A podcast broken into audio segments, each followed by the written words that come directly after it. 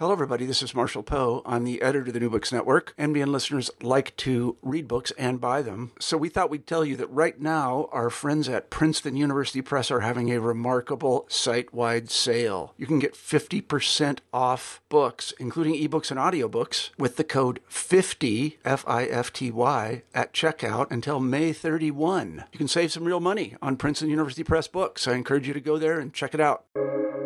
Welcome to the New Books Network. Hello and welcome to another episode on the New Books Network. I'm one of your hosts, Dr. Miranda Melcher, and I'm very pleased today because we get to talk about a very interesting book published by the University of Nebraska Press titled The Grapes of Conquest Race, Labor, and the Industrialization of California Wine, 1769 to 1920, which I think is really interesting because we have a lot of these images of California wine country and it's beautiful. And okay, maybe now it's all about fires, fine. But we sort of have this public imaginary of what they are. And it doesn't necessarily have a lot of questions about how we got here. Those questions are incredibly important to ask, um, speaking not just as a historian who always wants to know how we got here, but also because of what we find when we dig into this history. So I'm very pleased to welcome the author of the book, Dr. Julia Ornelas Higdon, to tell us all about California wines and their history. So, Julia, thank you so much for being with us on the podcast. My pleasure, Miranda. Thank you for the invitation. I'm so happy to be here. Would you mind starting us off, please, with a bit of an introduction of yourself and explain why you decided to write this book? Absolutely. So, I'm an associate professor of history in California at California State University, Channel Islands. And like so many projects, this book started as a graduate seminar paper, which of course grew into the dissertation, which then became the book. But in many ways, this project is rooted in place, my own sense of place, my own sense of family history. I am the granddaughter and great granddaughter of braceros, Mexican um, uh, workers who were in the United States in the 1940s and 50s. So I grew up with stories of hearing their experiences working in agriculture in California. So that really piqued my interest. And I started graduate school knowing I wanted to write about ag and labor. But as is often the case, my my plans changed as I got into the archives and this project actually was born out of a serendipitous conversation with family around a bottle of wine. And uh, you know I was plotting my my first graduate seminar paper and my mother of all people mentioned you know the chinese dug out wine tunnels in napa and sonoma and I should mention, I am from Northern California. I grew up in Solano County, which is just over the hill from Napa and Sonoma. So when you are from where I am from, you spend a lot of time in wineries, even as a child. If family come to visit you, friends are visiting from out of town, it's what you do. You take them to the world famous Napa and Sonoma valleys. So since childhood, I had spent time in wineries, but I had never known that the Chinese laborers had dug the tunnels. Of course, I knew about their work in the railroads, their work in the gold rush, and in um, urban California in the 19th century, but I never knew their connection to the wine industry. So that was my first pivot. And then as I began my research, I thought, oh, I'm going to write a history of Napa and Sonoma and labor in the wine industry there. And what the archive told me was that California's historic wine industry actually began in Southern California, not in Napa and Sonoma. And it was born out of the missions. This blew me away, and I was hooked, and I've been at it for longer than I care to admit. well, thank you for that wonderful introduction. Um, and I think it raises it frames the discussion i think in a useful way. Um, and, and i'm glad you've investigated because now now we have this book that we get to talk about. So if we start kind of at the beginning chronologically of the book um, i'd love to link up the kind of iconographic california winemaking that as you mentioned in your own life we still very much have with another kind of bit of history that we do learn about california but maybe not this piece of it so I'd love to ask you to tell us a bit about what role wine played in the Spanish missions project in the colonization of California? Oh, that's such a great question, Miranda, uh, because as you pointed out, these are two iconic pieces of California history and culture, yet they're not often brought together, and they really were deeply interconnected uh, because wine growing emerged in California directly from the Spanish Mission Project to colonize and conquer California natives. So, in the 1770s, of course, we know the Franciscans arrived in 1769, and in the following decade, they oh, they began to oversee the building of the missions in California. And I use the word oversee very specifically because, of course, they did very little of the labor themselves. Um, it was done by conscripted California natives and uh, by natives from Baja California who had been missionized previously and were brought up essentially as migrant workers to train natives in the northern part of California. So these Franciscan missions, as they're you know overseeing the construction of churches and mission buildings and dormitories, they needed a reliable supply of wine. This was absolutely fundamental to their uh, colonization and conversion project because they needed the wine to say the Mass and to demonstrate transubstantiation to California natives. Of course, the, the transformation of the body, of, of the bread and wine into the body and blood of Christ, the tenet of Catholicism. They needed this for conversion. So um, after they had planted, you know, fields of grains and gardens, because colonization also required that they keep people fed, right?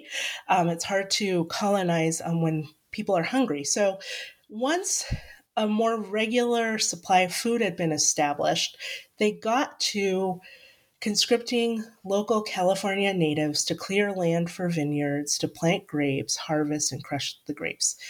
And you know, this meant that they no longer had to rely on an irregular supply of wine coming from Mexico. So, this process of wine growing really had the dual process of one, producing wine for the mass for conversion purposes, but it was also significant in that it allowed the Franciscans to Hispanicize Indians by forcing them to learn European agricultural practices. And at the same time, they're doing all of this work. California natives were strictly forbidden from enjoying any wine, which is literally the fruit of their labors, right? Um, they could not enjoy it legally under Spanish law outside the Mass. So, very early on, we see that wine in California is a tool of conquest, it's a tool of conversion, and it's also one of Spanish imperial control. Yeah, no, absolutely. Both in terms of, um, as you said, the skills, the policing of time, right? You get the wine this time, but not that time. Um, and also, I think it's worth kind of emphasizing, as you do in the book, the colonization physically of the land, right? Vineyards take up rather a lot of space. Um, so, thank you for bringing together, as you said, those two iconographic elements of California history that we we should put together more than we we do because you've just explained kind of how much of an impact it has. I guess then that the next kind of obvious place to go, and I admit this is jumping over a lot of fabulous detail that's in the book. So anyone curious should definitely read the full book to get it all. But if we're thinking in terms of kind of time periods or key moments of transition, the next one obviously to ask you about is when this when California stops being sort of a Spanish colony run by or overseen by the missions to becoming part of Mexico. What does that transition do in terms of winemaking and its use for these agricultural, but also political and racial purposes? Mm-hmm. Yeah.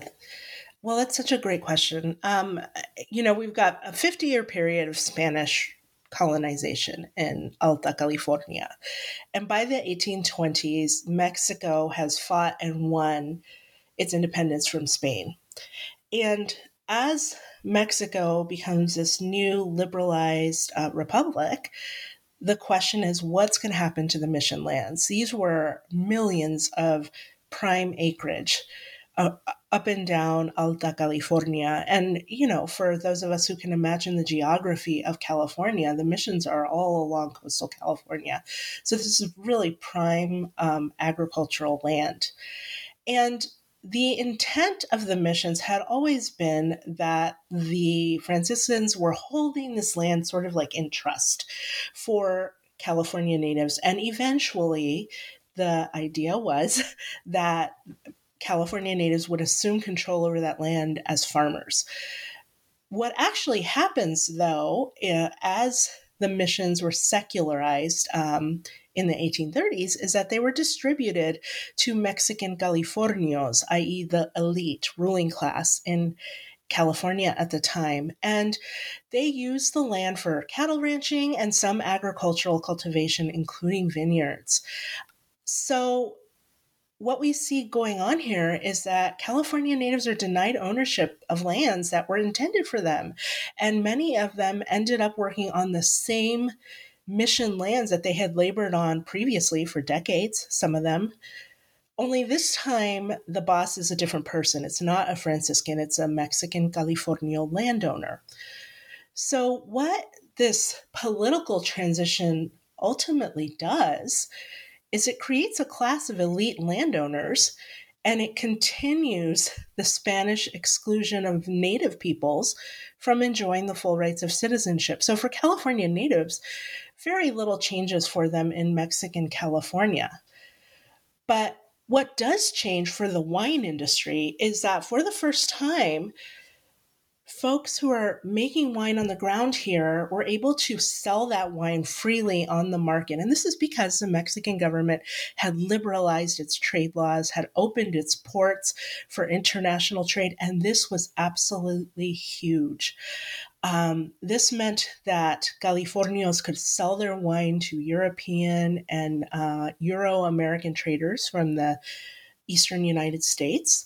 It meant that this market encouraged people to expand their vineyard acreage and increase production of wine. And most significantly, it opened California's borders to immigration. So, for the first time, we have migrants, mostly men, coming in from Europe and the eastern states and they're setting up shop here too. They too are you know purchasing land planting vineyards becoming winemakers and this further stratifies uh, california society and creates very distinct race uh, and class hierarchies here from which the natives are excluded from you know enjoying citizenship.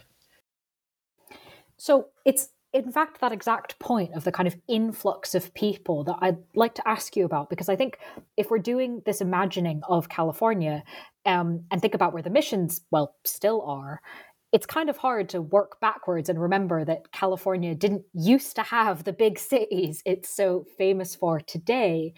So, if we've got all these people coming in, that seems to be kind of an obvious impetus for urbanization projects and more infrastructure.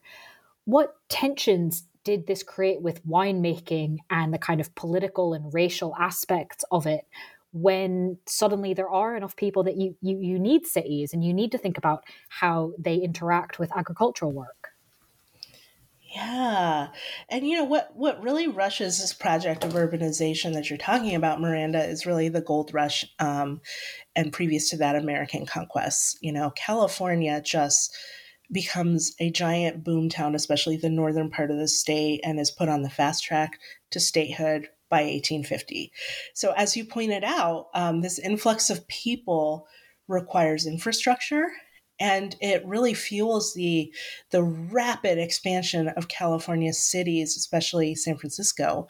Um, so as winemakers are you know expanding vineyard acreage and production in the 1840s and 1850s and into the 1860s really what they needed was infrastructure to allow them to transport their pro- product from the rural areas of California where it was of course produced to San Francisco from where it would be put on ships to be shipped to other parts of the United States um, as well as other parts of the world. So this meant that California really had to quickly lay down new railroad tracks, build roads, and you know we even see the creation of a new port in Southern California to shorten the distance by which the grapes needed to travel. This meant lobbying state and local governments for money to complete these projects, you know, which were really in support of private businesses. Um, so we have that happening, you know, if we're zooming in on the wine industry. But if we zoom out a little bit, we also see that in the mid 19th century, Americans were fearful about the consequences of this increased urbanization. So there's this, you know, fear that young American men are are going to you know spend too much time in cities is going to be dangerous for american citizenship. So what wine growers do is they promote notions of agricultural citizenship. And you know looking at the sources from the time period i'm talking about things like trade journals and newspapers we see prominent growers men like um, augustin haraszthy who is you know still notorious um, in the wine industry today. We see men like him encouraging white Euro Americans to migrate to California from the eastern states, from Europe, specifically to take up viticulture. So we see these connections between land ownership, cultivation, and citizenship. And we see wine growers on the ground here in California using their industry and promoting viticulture as a way to really racially white in California and to protect against the dangers of urbanization that Americans were talking about. But then, you know, we have to ask ourselves who's doing all the work, right? Who's building this infrastructure? And much like the Spanish, much like Mexican Californios, it's not Americans, it's, it's really the Chinese at this period. It's Chinese immigrant men who are doing the work to build these railroads, to plant vineyards, to uh, construct roads and ports. And while they are doing this work that is so fundamental to the development and the economic success of American California, they are living in segregated communities around the state. So many cities and towns in early American California had a Chinatown. So it's it's a strange relationship where they are re- absolutely dependent on these men, on this class of laborers to get things done. But at the same time, they're rejected, formally rejected from citizenship and from really just being um, embraced as members of the communities in their respective cities and towns. Hmm. Thank you for taking us through that. I think I wouldn't be surprised if listeners are making some comparisons to how kind of where people live and who gets to live where, even today in California, um, is linked to those patterns. So fascinating, if maybe frustrating, to hear just how far back that has gone. Um, but I want to sort of stay on this period for a moment to kind of surface uh, or poke at, I suppose, a few things you've just mentioned to go into more detail. Um, obviously, the transition from being part of Mexico to being part of the US. So, some amount of change in sovereignty and citizenship there. And also, very much the kind of continued arrival of immigrants from the eastern United States or directly from Europe. And so the kind of default um, culture there saying, oh, we're now part of the US. We're looking towards places like New York, not to places like Mexico City. How do these sorts of changes, you talked about kind of Chinese immigrants being rejected formally from citizenship as well. How do these sorts of changes change the wine industry, but also kind of what is California? If it's no longer part of Mexico and now part of the United States, kind of who is Californian? What what does that mean? Yeah, it's such a complicated question, um, and what you know connects to the question of what it means to be an American in the 1850s and 60s, um, because certainly the immigrant groups that we're talking about uh, coming here to California were were received quite differently than they would have been in other parts of the states. And one of the books I, uh, one of the groups I talk about extensively in the book are German immigrants who came to California in the 1850s and 60s, were well known in the wine industry, and were embraced as American citizens and as modernizers. Um, some of my favorites to discuss are, of course, the, the wine firm of Kohler and Frohling, two German uh, wine uh, musicians, immigrants to San Francisco who randomly decided to start planting grapes and making wine and were wildly successful. and of course Leonard J. Rose, uh, who settled in Los Angeles. These were all German immigrant winemakers who really made a name for themselves growing vineyards in the Los Angeles area.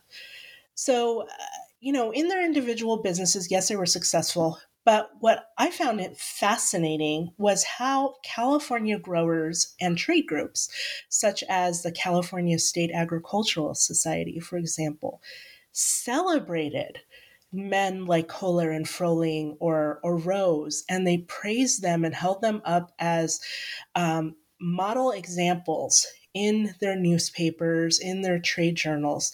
And the reason they celebrated them was for their use of modern agricultural methods that moved the industry beyond Spanish and Mexican viticultural techniques. So, one example would be um, Kohler and Frohling, who were constantly held up as an example for their use of mechanized grape crushers and stemmers. And this was just seen as cutting edge technology. But the reason Euro Americans in California found this so uh, appealing is that it really divorced this modern industry from the Spanish and Mexican practice of relying on Indian feet to crush the grapes, which of course is a very old world method. Uh, but at the time in the mid 19th century, this use of, of native people to crush the harvest was seen as unsavory, it was seen as unsanitary. And, you know, given the racist attitudes at the time, it was seen as backwards and barbaric. So Euro Americans in California celebrated these German immigrants. Um, they praised them and embraced them for modernizing and for racially whitening California, for improving it from this antiquated Spanish past, and also literally um, overriding the population of Mexican Californios, really erasing that history and replacing the people with a new and improved population. That was, of course, white, and that was very appealing. Hmm. The images of the feet really still can't get over that one. I think it just sums up so much of this um, to understand the different attitudes and the impact they have. So, thank you for explaining um, kind of it is a very complex set of dynamics, but making it make sense to us. Um, I'd like to keep on this idea of sort of cities and different populations and the impact, but I don't want to get yelled at by the people from Southern California because um, we've mostly talked about the North so far. So, can we move south down to Anaheim? Um, because you talk really interestingly in the book about how the vineyards here really have quite an impact um, on kind of land and land use and immigration and citizenship, both in the short term, but also with some longer term consequences as well. So, can you take us to Anaheim? Yeah, absolutely. Um, you know, today Anaheim, we know it as it's the happiest place on earth. It's home to Disney, and you know, I think a lot of people know that it used to be orange orchards. But what is not as well known is that before there were oranges, there were grapes, and in fact, Anaheim was founded as a vineyard colony. And this its origin story is absolutely fascinating. So Kohler and Frohling, the wine firm I mentioned a few minutes ago, uh, was doing so well that by the late 1850s, they wanted to expand their production, but they didn't want to deal with investing in further vineyards and managing that. They wanted to do what many winemakers do today, which is purchase grapes from vineyardists. So that was their plan. However, there were not sufficient grapes on the market for them to do this. So they hatched a plan with a, a surveyor based in Los Angeles, a man named uh, George Hansen, to found a wine colony outside of Los Angeles. And with Hansen, they convinced a group of German immigrants who were up in San Francisco to buy shares in what would be a joint stock company. And these investors signed on to become vineyardists. Um, and what's interesting about this settlement is that the German colonists who bought into it stayed in San Francisco until the town was completely built and until the vineyards were planted. So they did none of the work, the hard work, the rugged work of, you know, clearing the land for vineyards, of planting. Others did it. And these were hired workers. Some of them were uh, Yaqui natives from other parts of the Southwest. Some of them were uh, Sonoran Mexican migrant workers. And many of them were Chinese immigrants who were also brought down from San Francisco to do the work of building Anaheim okay, so we've got, you know, this is, I'm setting a scene here in the late 1850s and early 1860s. And what happened is this group of German immigrants, none of whom had agricultural experience. They were urban dwellers in Germany. None of them had any experience making wine. We have records of one man who was a beer maker, brewed beer in Germany. Uh, so it's a group of pretty inexperienced people, and yet their vineyards flourished. And Anaheim grapes and Anaheim wine soon became renowned across California. Um, so that's that's a really interesting change there. We see change in terms of land use. This land had previously been used mostly for cattle ranching, although some uh, California neighbors around Anaheim did grow grapes. So we see that transition from uh, cattle ranching, and of course, native land use before that. But we also see Anaheim's residents changing the racial makeup of Southern California. I mean, when they first moved in uh, locally, Anaheim was referred to as Campo Aleman or German country. And it was really seen as this uh, little dot of, of German European culture surrounded uh, by a sea of Mexican Californios and Mexican Californio culture. But slowly, this German influence spread.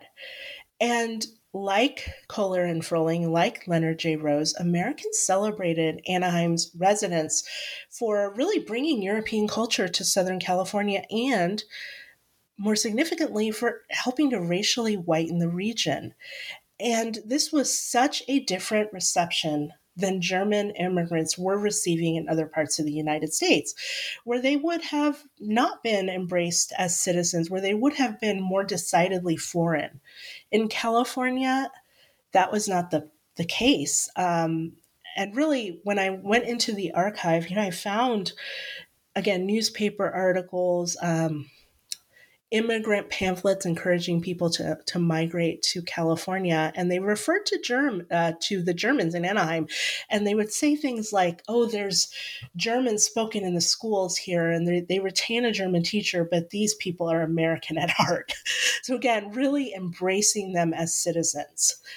Um, but you know, in the longer term, Anaheim is significant because eh, what started as a colony expanded to become one of Southern California's most prominent centers of fruit cultivation, first with grapes and, and later with oranges. And as Anaheim grew, the city really retained its connections to wine culture even after the town's vineyards dried up. So, for example, in uh, the early 20th century, as the United States is kind of inching towards prohibition, many of Anaheim's surrounding cities went dry and Anaheim remained um, what was known as a wet town, a town where alcohol trade and sales were still legal. And that really is a connection to its founding as a wine colony. This, of course, attracted many residents from neighboring communities whose own towns would not allow them to enjoy beer and wine. So they would go to Anaheim uh, to get that for themselves. Wow, that really is quite a legacy, um, and and really such an interesting impact as well. I'm not sure I would have thought that making beer in Germany would translate that well to wine in Southern California, but okay, all right. Um, I'd like to ask you a bit more about uh, the racial hierarchies aspect of this, because obviously, if immigrants in Northern California are considered so good at um, this sort of labor, for example, Chinese immigrants, that they're brought down to Southern California. For anyone who hasn't been to California, it might sound like that's a small journey. I would recommend looking at a map. It's not. Um, that signifies some amount of commitment here from wine industrialists to um, essentially, I guess, target a particular type of labor. How then did that work if there's kind of wine industrialists who are like, yes, we need these people to do the thing, where we so know we need that that we're willing to move them all the way down to Anaheim, versus this project you've been talking us to, to us about as well about kind of well citizenship is white and what it means to be American is a lot more about being white. H- how do these things work together or don't? Can you walk us through this seeming contradiction? Absolutely. And I think the word you just used, contradiction, is so important to understanding uh, this quagmire here because there was so many contradictions between the rhetoric surrounding the wine industry and the reality of what its labor force looked like. So, I first, you know, I think it's useful to talk a bit about this notion of Mediterranean culture. Um, earlier, I think I alluded a little bit to American fears about California and the West. Um, and at the time, you know, in the mid to late 19th century, Americans living in the East Coast really questioned um, this former Mexican territory and whether it should be part of the United States. There were fears about Spanish, Mexican, Catholic culture that existed in California um, and how Americans were in, in, going to integrate the Spanish, Mexican, Catholic place into a white Protestant country. So, one of the ways that wine industrialists engage in this conversation is by emphasizing the Mediterranean roots of their industry. And, you know, this historians have talked extensively about these these Mediterranean conversations, these uh, movements in the late 19th century to uh, create a Mediterranean California. That's not new, but the wine industry component of it is really interesting because these wine growers emphasize the Italian, the French, and the generally European connections to California wine. And they did this to distance, again, to distance their industry and their work from its origins in Spanish California past, and to make the case that the wine industry was helping to civilize and to refine the American West. Now, as you pointed out, you know, the contradiction and the great irony in all of this is that they were relying on immigrant populations of color that European Americans found unsavory, um, particularly Chinese men who were coming off of working on the Transcontinental Railroad. Um, and of course, you know, I use the word unsavory, but it was it was far more than that. We see that Americans go so far as to pass Chinese exclusion by 1882. So there's really um, violent at times nativist reaction to Chinese men uh, that expanded in the 1870s, leading up to Chinese exclusion in in 82. So, as agricultural businessmen, these wine growers praised the merits of hiring Chinese vineyard workers. Um, I, I, mentioned Augustin Haraszthy earlier. He was one of the first to publicly, in the trade journals, in local newspapers, encourage others to hire Chinese workers specifically because he, he laid out the case. You know, he could pay them lower wages than he could pay white men, but they were reliable and they were efficient. So there's this, you know, capitalist business argument for hiring Chinese workers. But as the the anti-Chinese nativist pushback grew in the 1870s, they got tremendous, tremendous anger from their neighbors, as well as nativist anti Chinese groups that had sprung up around the state by that point. And one of my favorite examples that I talk about in the book is that of Leland Stanford. Yes, that Leland Stanford, um, who founded uh, Stanford University. In addition um, to his many careers as a senator, uh, you know, as a railroad executive, and later as a university founder, he was a vineyardist. In uh, the late 19th century, he purchased Vina Ranch, which was way up in Northern California, north of San- Sacramento in Butte County. And this was a massive vineyard. And in the local newspapers, after he purchased the ranch, there there is article after article, letter to the editor after letter to the editor of his neighbors just lambasting him for hiring Chinese workers. It's truly racist bitterness against the Chinese migrant workers who had come up to work in his vineyard.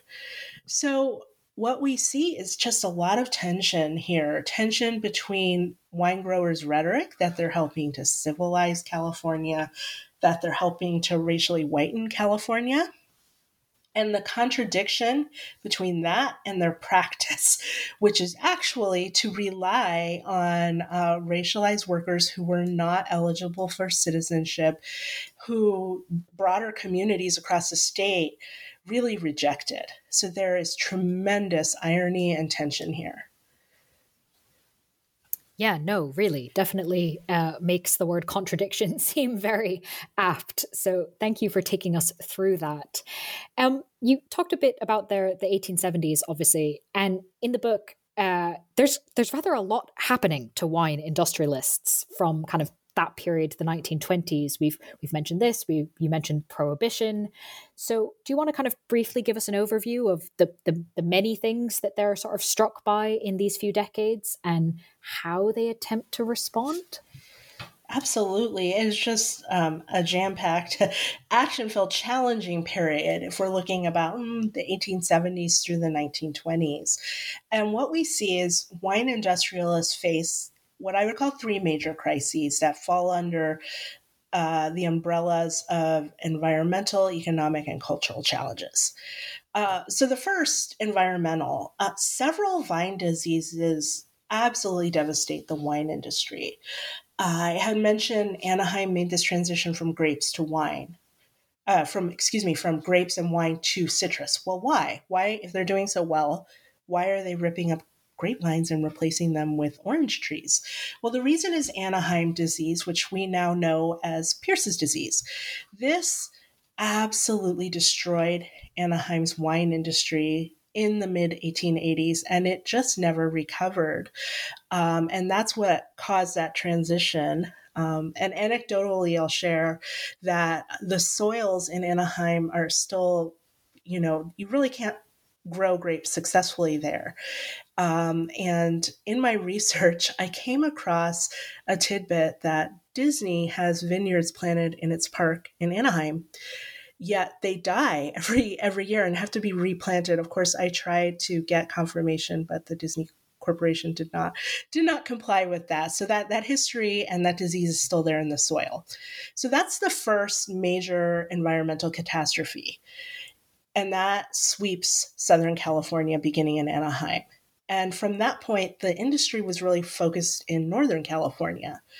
But vineyards in Sonoma and Napa were facing their own crisis. And that, of course, is a more well known phylloxera pest, which spread across vineyards in that area and just absolutely wreaked havoc there until French and American wine growers collaborated and were able to graft phylloxera resistant vines onto European grape stock. So that environmental catastrophe was challenging, but um, they were able to meet it head on and the industry persevered. Okay, so that's the first umbrella of crises. The second one was an economic one, and that is that vineyardists were really overproducing grapes um, at the same time that the United States was facing two major financial crises in the 1870s and then in the early 1890s. And this just meant that the market for grapes and wine was highly volatile, it was unstable, so there were a lot of ups and downs. And then the third cultural, what I would call cultural crisis, is of course, the uh, rising temperance movement in the United States, which ramped up in the 1870s um, with the rise of the Women's Christian Temperance Union, and they advocated for the full abolition of alcohol.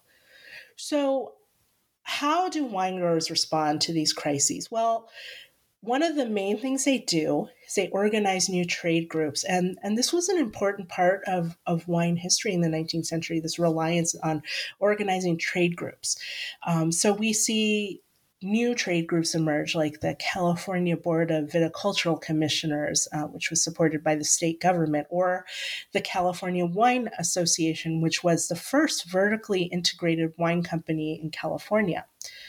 Um, so these new trade groups are able to meet these challenges head on. And in respects to the temperance movement, for example, they begin in the late 19th century doing something that is counterintuitive to us as, as modern consumers of alcohol. What they did is they advertised wine as a temperate alcoholic beverage, um, one that could actually prevent drunkenness and not cause it, uh, relative to, say, harder alcohol spirits like rum or whiskey. So they released ad campaigns and treatises that encouraged white American women actually to serve wine with meals. And this, according to wine industrialists, would both civilize the American palate, right, and refine the American home, but more importantly, it could prevent drunkenness. Um, so I always it makes me chuckle a little bit um, this use of wine. Um, to to prevent alcoholism and, and the, the abuse of liquor.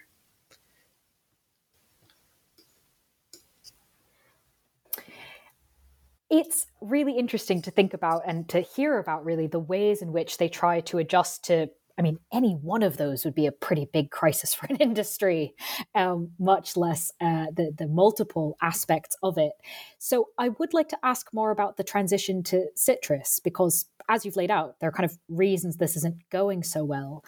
What are some of the you've mentioned a few already, but what are some of the other ways that the wine industry really laid the foundation for the citrus industry? Yeah, you know, in the book, I'm really arguing that the wine industry is this important bridge that that we as historians haven't really looked at. This bridge between you know the missions and modern agribusiness which historians you know have traditionally identified as being um, launched with the citrus industry in the late 19th and early 20th century. And i'm saying no I, I actually think we need to go further back and look at wine growing as planting the seeds of modern agribusiness. And I argue that this is really true uh, because if we look at the wine industry, we see key hallmarks of modern agribusiness. Things like um, it's the industry's growth from concentrated land ownership. Wine growers and really agriculture in California was never a place where small family farms flourished. You know, we don't see Jeffersonian yeoman farms here. It's really large scale concentrated land ownership. So that's one key hallmark. Another is this reliance on racialized migrant workers, workers of color who could be and were paid um, substandard wages, who often lived in substandard housing that that white Euro American men would not put up with. Third, um, we see this integration of modern scientific agriculture as well as irrigation. You know, California has a Mediterranean climate with low rainfall. Uh, so making sure that the vines got sufficient water was key absolutely key from the beginning. Um, you know, we were talking about Anaheim earlier. In uh, Hansen's design of the town, when he laid it out as surveyor, um, and in even going further back into negotiating the deal in which he purchased the land for the Vineyard Society, making sure that they had access to water from the Santa Ana River was absolutely fundamental to making sure that this could thrive and of course, the modern scientific agriculture. Um, in my research, I found a lot of connections between uh, wine growers across the state and researchers at the University of California uh, College of Agriculture. So they're really relying on modern science and research to optimize their their product.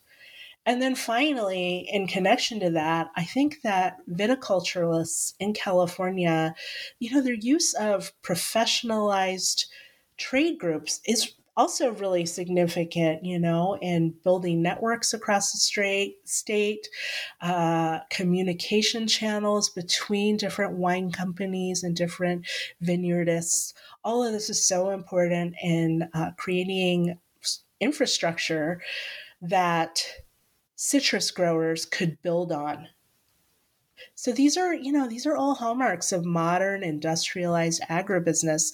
And I'm arguing that their roots are found in the wine industry across the 19th century, not necessarily just in citrus. Hmm. Well, I think given the chronology, the history that we've covered in the discussion, and of course the much more detailed version in the book, um, it would be hard to disagree with that, I think, given the evidence you've put together.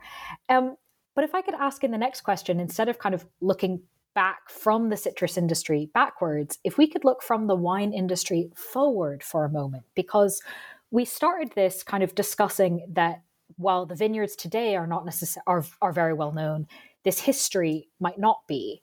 And I am kind of wondering how do the vineyards themselves that are very much still there how do they discuss their origins? Do they go back to the history you've been telling us? I mean, what would happen if you went to one of these vineyards and either asked them kind of what's the story or do they offer it without you asking? Like, what does that look like? Yeah, well, that's such a great question um, because, you know, California wine is so important to the state economy. I mean, we're looking at an industry that today is a $40 billion piece of California's economy, and we have one of the largest economies in the world. So, this is a really highly significant um, chunk of business in the state. Um, and I also, you know, I want to circle back to something you brought up at the top of our interview, which was kind of the the exclusivity of wine right? For many Americans, uh, wine is something that is exclusive. We associate it with elite populations. It's often associated with white racial groups. It is not associated with people of color, yet, these are the people who literally planted the seeds of the industry in the 18th century, and they're the folks who continue to support the industry today. Um, so, if we put that in conversation with the history of the industry, we see that its past really challenges the racial and class connotations that accompany California wine in the 20th and 21st century. So, despite the importance of the multiracial origins of the wine industry, I think they're not often a meaningful part of the conversation surrounding contemporary wineries and and contemporary understandings of the historic industry. With a few exceptions, California natives and Chinese workers are often absent. Um, one exception to this is one that I discuss in the epilogue of the book, which is a visit that I took to Buena Vista Winery in January of 2020, uh, right before our world changed. And I was there on vacation. I full stop. I was not there to do research. Um, I was just enjoying, you know, a day in tasting wine. And as I came up to Buena Vista Winery, which is a historic winery founded by Augustin Haraszthy in the mid 19th century, I noticed that they had uh, what they called a journey through history. And this is a winery that has really capitalized on the notoriety surrounding its founder and its historic origins. So, on this walk through history, they had placards where visitors could read about one Chinese worker or one native Californian. But these these were really cursory and they were they were quite romanticized um, uh, you know written for people there to enjoy a leisurely day of wine tasting so i would say by and large this history is not terribly talked about and i would also say that while wine owners, the owners of wineries, are becoming more diverse. And we see this through um, the founding of MAVA, which is the Mexican American Vintners Association. We're starting to see more public facing winemakers and wine owners. We're seeing that diversity, we're seeing it celebrated. I would say that that that conversation is not really trickling down to contemporary laborers who are largely Mexican American and Mexican guest workers who come up annually to work the harvest. These folks are really excluded from the public face of the wine industry. And uh, that's a real shame because their labor is absolutely fundamental to the success of this industry. I said it was a you know roughly forty billion dollar a year industry, yet they're not part of the public facing image to which consumers are aware. You know, they're not they're not part of those public conversations. And that and that's a real shame. Well but also a great reason we have your book so that we can at least know some of it even and maybe hopefully it will trickle in to the public conversation. So thank you very much for taking us right back from the beginning kind of all the way up to what vineyards are currently doing or not doing today. Um, I do, however, have one final question. We've talked about the past and the present. If we could look towards the future for a moment, um, but on maybe a less massive level than the entire state of uh, vineyards in California, what might you be working on now that this book is out in the world? Whether or not it's a book, whether or not it's about wine, um, is there anything you'd like to preview for us? Yeah, thanks for that question. Um, so, I am currently enjoying a, a much needed sabbatical and am enjoying the creativity and respite that comes with that. And I am continuing to turn my eye towards agribusiness. You know, so much of the historiography on agriculture in California is really focused on the southern part of the state, and that's because of uh, the success of citrus. And I would like to turn to agriculture and land use in late 19th century Northern California, specifically the outlying counties of the Bay Area. Um, I'm so curious to understand how lands were historically used for cultivation of grains and fruit orchards. I'm curious about native land use. I'm fascinated by the groups that came together in uh, in these orchards to provide labor. Uh, we see really diverse groups coming together Mexicans, Italians, Japanese, and Filipino workers, for example. And then I, I'm curious to circle back to the present and see how these historic farmlands are used today for agritourism and wine tourism outside of Napa and Sonoma. Um, parts of uh, for f- folks who are more familiar with California's geography, um, Alameda County, Solano County, I'm also curious, you know, we have, speaking of, of major industries in California, tech. And what many people outside of California don't know is, you know, 40 years ago, what is now, you know, major tech headquarters, those were farms um, not terribly long ago. So I'm, I just am fascinated by questions of changing land use and who occupies the land and who controls it and we'll see where that takes me. Well, I think it'll take you in some cool directions because that was a fascinating preview. So, best of luck with that project. Um, but of course, while you are exploring all of those facets, listeners can read the book we've been discussing titled The Grapes of Conquest Race, Labor, and the Industrialization of California Wine, published by the University of Nebraska Press. Julia, thank you so much for being with us on the podcast. My pleasure. Thanks for having me again, Miranda.